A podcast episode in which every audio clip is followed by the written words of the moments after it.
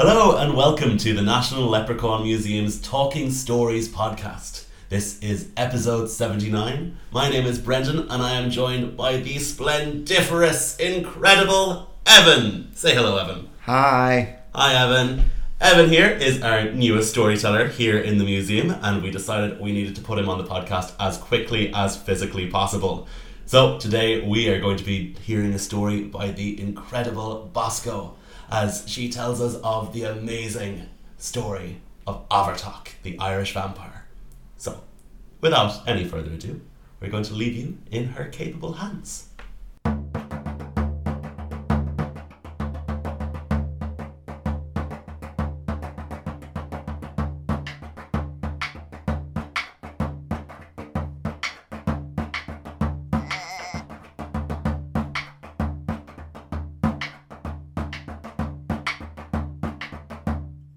If you ever find yourself in the town of Slaghtaverty, Derry, you may come across a patch of land that feels wrong. The wind stills, the cries of birds are muffled, no vegetation grows. A huge stone lays ahead, covering horrors no mere mortal could ever hope to understand. This is the final resting place of Abhartach, and you must count your blessings that he no longer roams the earth. Back when Ireland was still bright and unexplainable creatures roamed, the people of Slaghtaverty knew to be careful at night. It was rare that a traveller was seen on the roads after sundown, and children were brought in from their games when the first fingers of darkness crept across the hills. For any poor soul wandering the landscape when the moon's sickly light shone down would soon meet Abhartach. A horrible, doughy grey creature, half the height of any man, claws outstretched and hungry teeth gnashing, was the last sight of many a poor man, woman, or child. He possessed an inhuman strength and could take the form of any wild creature in the course of his hunt. The only proof of his destruction came in the morning, when bodies would be found strewn across the countryside, pale and bloodless, warmed by the weak light of dawn. This went on for months. The townspeople would retire to their homesteads, staring up at the ceiling, listening to the screams of Abhartach's victims echoing across the land, and in the morning a few faces would be missing in the crowd until one day a neighbouring chieftain by the name of Cotton was finally convinced. He needed to put an end to Abhartach's violent atrocities. One night, Cotton crept to Abhartach's den to finally rid Slaghtaverty of this vile creature. Under the cover of darkness, he slowly stepped towards the earth mound he slept beneath, his boots sinking in the thick, peaty muck. As he reached the mound, he heard it the guttural snores of Abhartach, resting after his latest rampage. Slowly, Cotton unsheathed his iron sword. He raised it above his head, the metal glinting against the moonlight. And then, finally releasing the breath he'd been holding, he stabbed the weapon into the mound with a mighty cry. First, he heard the scream, an unholy, mind shattering scream. Second, he felt the hot, black, sticky blood spewing up at him, the horrible ghoul's blood mixed with a dozen victims. Finally, he saw his face, mostly hidden by the mound of earth. I dare not describe his features to you, but it sickened Cotton. So much so that he covered the tiny corpse with his cloak, averting his gaze from those cold, dead eyes. He buried Abhartach that night, and he returned home, hiding the shake in his hands. But could a creature like Abhartach truly ever be killed? Certainly not through mortal means. Sure enough, Abhartach rose from the grave the next night, the killing blow reduced to nothing more than a pale scar. He found a new resting place, a tiny cave far too small for any man to enter, and he slithered in. And with that, the killings continued even more vicious than before. Cotton knew he'd failed when he came across a bloodless corpse strewn across the countryside, and he devised his next plan. Now, Khan was a man who had great power over the creatures of the earth, and he knew he needed to use those powers to kill this monster for good. He took his cloak, caked with Abhartach's dried blood, and he gave it to his wolfhound, who caught the scent instantly. Cotton followed his trusty hound through glens and forests until finally he reached a cave. Silently, he investigated the opening. Sure enough, he heard Abhartach's snores echoing out from deep within, but there was no way he could reach the vile creature. So he waited. He sat by the cave, watching for Abhartach leaving to satisfy his bloodlust. He sat there for hours, watching the sun slowly creep across the sky, sinking behind the hills. But then His eyelids began to feel heavy. Tried as he might, Cotton couldn't stop himself. Slowly, slowly he fell into a deep slumber. Suddenly his dreams were interrupted by the low guttural growl of his wolfhound. Abhartach had gone hunting, and he was returning from his night of chaos. Quickly, Cotton sent his hound into the cave, and he watched closely.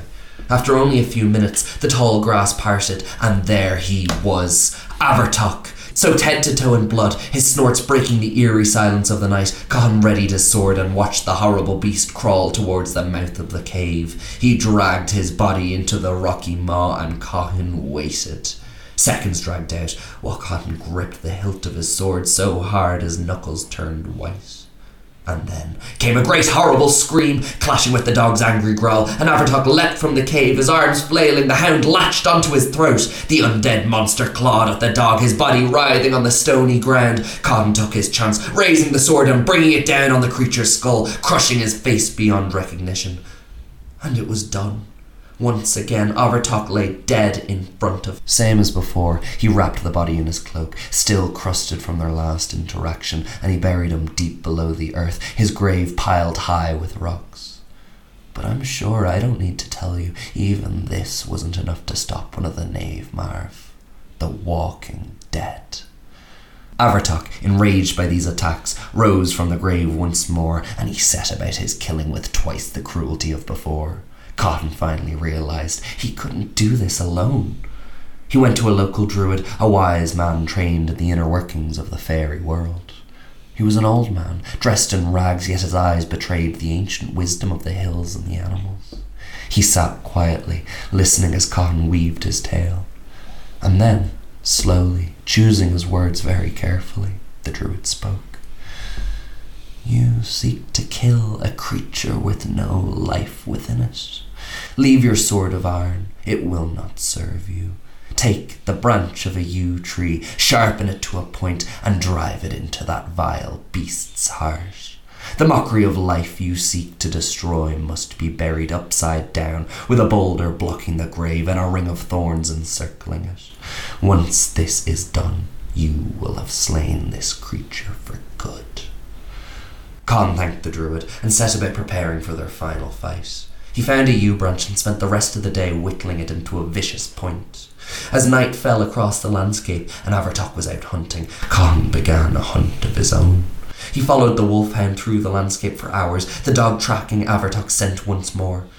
Cotton knew he was getting close when he began to pass corpses, their face frozen in fear and their skin milky white and bloodless.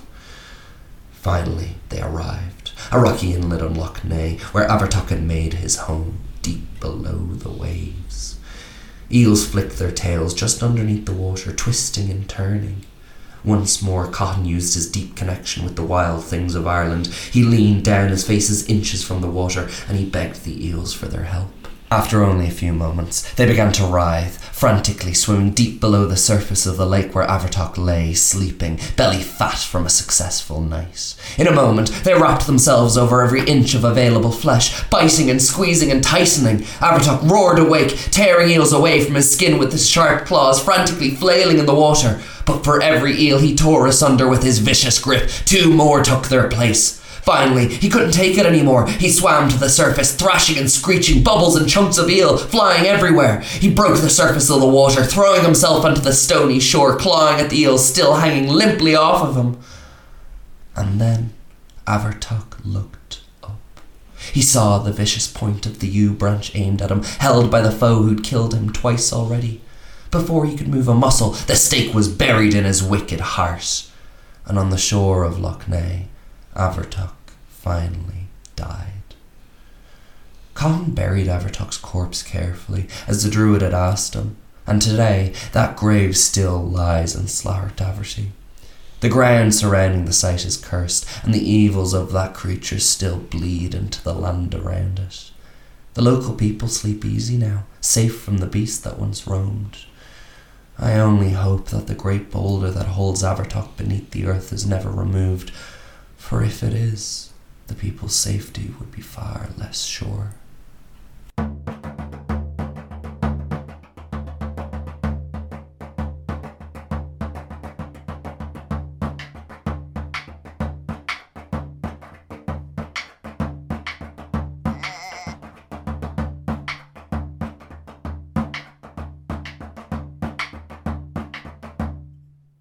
Well, that was a spooky tale.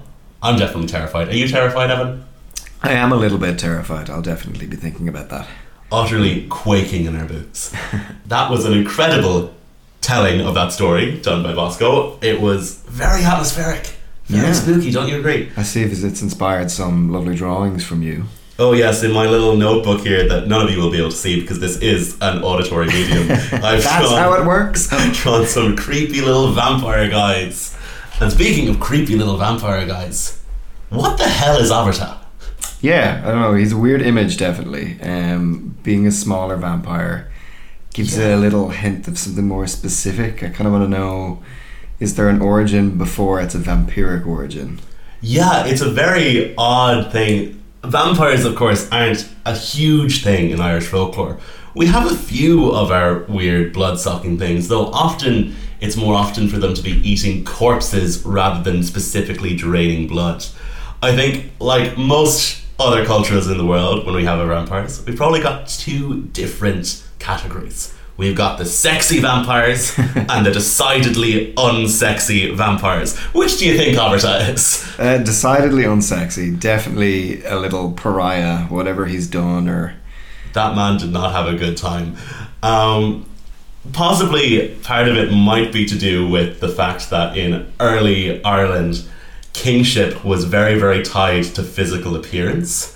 So when you have stories from the mythological cycle about Nuada, for example, not being able to rule because his arm gets chopped off and a ruler has to be physically perfect.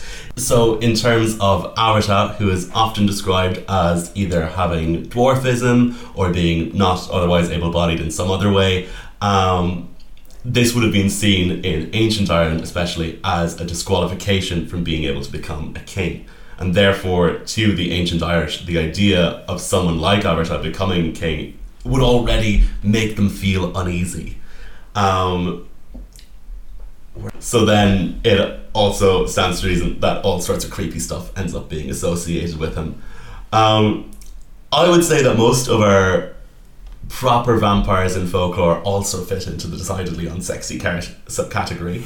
You got creatures like the pus muck or the brown man. Have you heard of that one? I have not. I'm loving the name. So the pus muck, or the pig faced man, who's often also described in the same similar stories as the brown man, is this weird figure who, in the stories, basically he goes to this woman in a cottage and tells her that he wants to marry her daughter and that he's got an incredible castle, loads of land, it'll be great. And so she says, "Oh, of course, right, you can marry my daughter." So, and he brings her daughter and he actually his castle is actually just a tiny little sod house his acres of land are horrifying bog he's just generally not great he so she's forced to sleep in this cold little bed with him and then every night he goes out and he'll come back really really cold and then one day she follows him and sees that he's going into the graveyard and eating up all of the bodies um, so she follows him, he realizes that, and often at the end of the story, he eats her and her mother whole. Cannibalism is like a little bit more common than vampirism in our folklore. Another sort of instance of this is in the story of the oatmeal fuka, which I heard from Cork Folktales. Have you read that one? I have not yet. No. Don't worry at all. Oatmeal Fuka um, is this story where a girl goes into a graveyard and she hears a voice going, Open my grave! And for some reason she agrees. And which I feel like, just don't do that. Um, and this corpse gets onto her back and she's forced to bring the corpse around until she gets to a house. And because the house doesn't have any water or milk let out for him, he's like, I want another thing for my oatmeal in this house. And he gets her to murder the two sons in the house. And then he mixes the blood into the oatmeal. But then the blood in the oatmeal is the only thing that revi- can revive the two sons at the very end of the story.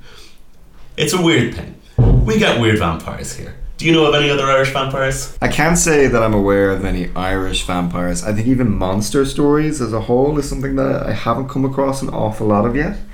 Um, but it's remarkable how similar that is to just most other general monster stories. Like it's got all the right components. The with the hunter in his name again, Cahan. Yeah, that was something as I'd, I'd never come across before either, or even thought about was they're a group or sect of people back in the day who were called upon to hunt or kill creatures like this, or Mm. was that a profession? Was it a, an existing thing? Was guess- business booming in that regard? I guess is what I'm asking. Uh, I, I actually I wonder the same thing. So one of the weird things about this story is that there isn't a huge amount of attestation towards it. We don't know like how far back any of this goes. Um, Stefan, who was a former member of the staff here in the museum and has an incredible YouTube channel, Hog and Dice, has done. Uh, they've done a big deep dive into the story of Avatar, and what they uncovered is that it's very, very hard to find sources on it.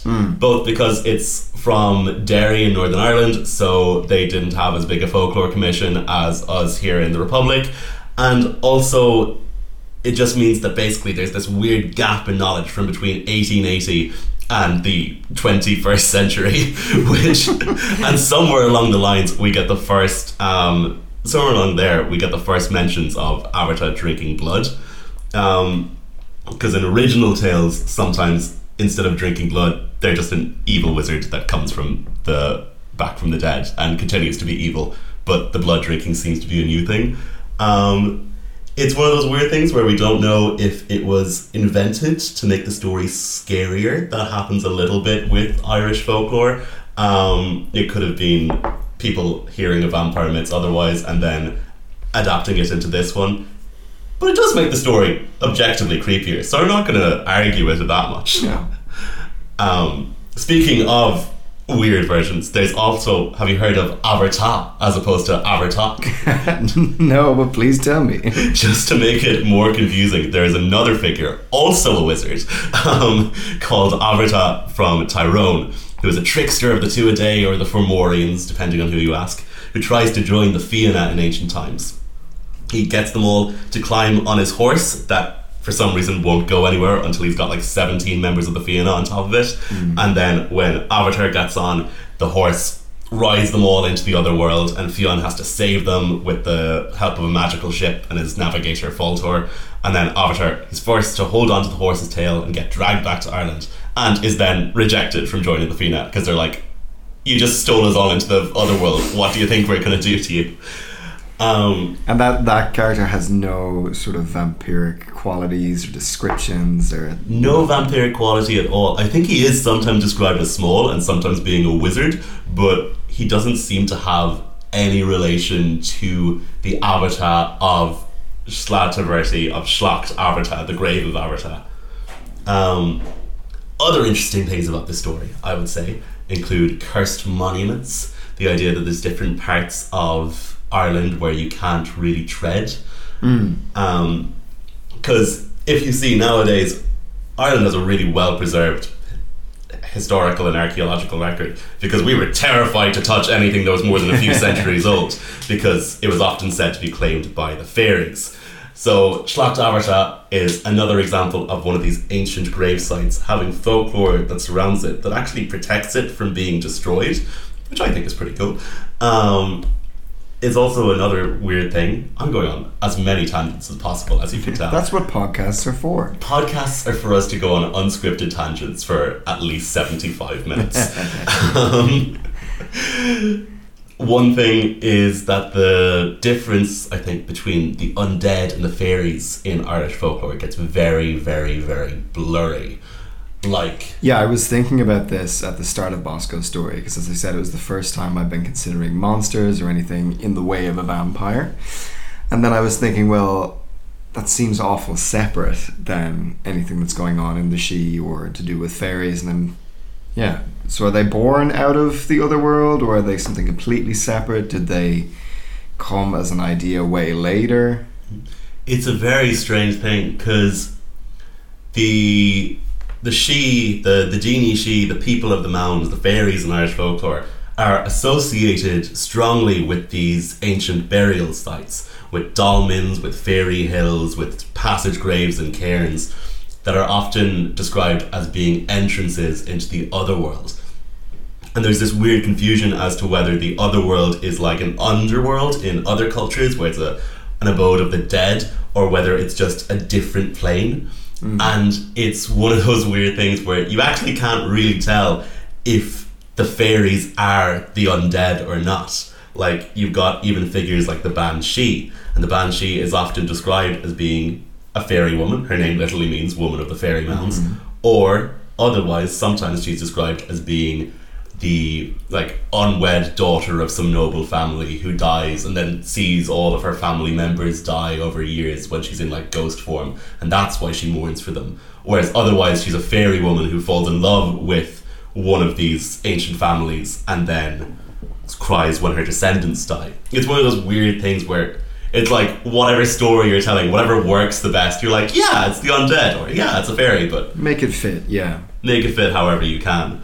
And Arata once again makes it all confusing because he seemingly was a human before everything got started, um, and then d- decidedly becomes something kind of inhuman or unhuman. But even that is something that we see a lot in folklore surrounding things like the puka, because I think it's the the, the puka of Rosnakrina, I might don't quote me on that, um, is this like donkey that goes into a noble house and cleans it up until one person gives him a coat in thanks, and he's like, "Ha! You've actually tricked me. You see, I was." A servant in this house long ago who didn't do a lick of work, so I've been cursed to do all the work in the house at night in the form of a donkey. But now, you see, you've freed me, so I'm free. So in that case, the puka, which is almost always described as a fairy, otherwise mm. is the ghost of a dead man who's just weirdly in the shape of a horse or a donkey. Even. Yeah, I mean, you could go back and, like, if from a writer's perspective, if this was all fiction you were dealing with, you could go back and justify that. But what would it do? You know, like to say, like, oh, the person who turned him into a puka or what have you is a fairy, but yeah, does it really add anything? Does it give you anything that makes it distinguished in any way? yeah, it's kind of one of those things where I mean that's the joy of folklore. Nothing has a definite Yeah. answer. Romantic gobbledygook. Uh, It's I what we specialize in. It's like the Force in Star Wars, you know? I think also going back to vampires in Irish folklore, because who else? We've talked about the decidedly unsexy vampires, which of which Arata is definitely one. But that isn't to say there aren't some nicer vampires out. Well, nicer is a strong word. There aren't some nicer to look at vampires out there. Um, but they even have weirdness associated with them as well. So we've got the two that really come to mind when you're talking about Irish folklore are the Dearg Due and the Leannán Sídhe. Now, the Leannán Sídhe seems to have been entirely made up by Yeats. Um, Oh, yeah, unsurprisingly. it's, it's what old WB did. He just kind of came around and It's made up some folklore. Um, the Leannán Sídhe is this fairy woman who's said to seduce poets, and if they refuse her, then she becomes their slave forever. But if they agree to become her lover, then they become the most inspired poets in the world. But they don't have long lives because she generally leeches away all of their like life force or something. And she's kind of like described as an energy vampire, I guess, in that kind of way. Though some people then go the extra mile and like, no, she drinks their blood. Um, but unfortunately, all of that seems to be made up by Yeats in the 19th century. Um, so, it, while it inspired a lot of Irish fantasy novels and things, What was I going to ask you there? I was going to ask you, yeah, that's hardly like where the idea of an energy vampire comes from. Probably not. Um, we don't really know. No, I mean, yeah, I don't know particularly where like our modern ideas of energy vampires or whatever come from. Though, I guess part of it could come from maybe figures like the Lamia in Greek folklore, which was this ancient, once again, kind of vampiric snake-like woman. She ate a lot of babies. Um, she's one of those kind of original Ur vampires. Um, and I guess it's that idea of like a muse. The muses of Greek mythology might have influenced it as well. Um, but it's it's just one of those like strange little things. I don't fully know where he got any of it from. I think once again, not to just rely on Stefan for everything, but I'm going to rely on Stefan for everything. Um, they did a research into it, and seemingly um, Yeats took a lot of it from a figure in English folklore that I don't know too much about. Um, but it's just another way for Yeats to be like, look how poetic and beautiful Ireland is. It's all divinely inspired and incredible, but also I'm going to make most of it up. um, another one we could compare it to, I think the most similar figure in Irish folklore, possibly to Abhartach, would be the Dearg Due. Have you heard of her? I have not. No bother. She is the Red Thirst. Basically, the story goes that a old Gaelic chieftain marries his daughter, who has fallen in love with this like farmhand peasant kind of guy. Um, he instead marries her off to some ancient chieftain who absolutely hates her, locks her up, and everything. She has a terrible life. She eventually wastes away and dies. But then the next Bealtaine, she rises from her grave and she kills her father. She sucks the blood out of her old husband. And then she even goes as far as killing her lover because he didn't say, try make any attempt to save her. Um, that's another one where we see blood coming into it a lot. But I would be interested to kind of dive into it and see where the director actually comes from because It sounds very contemporary.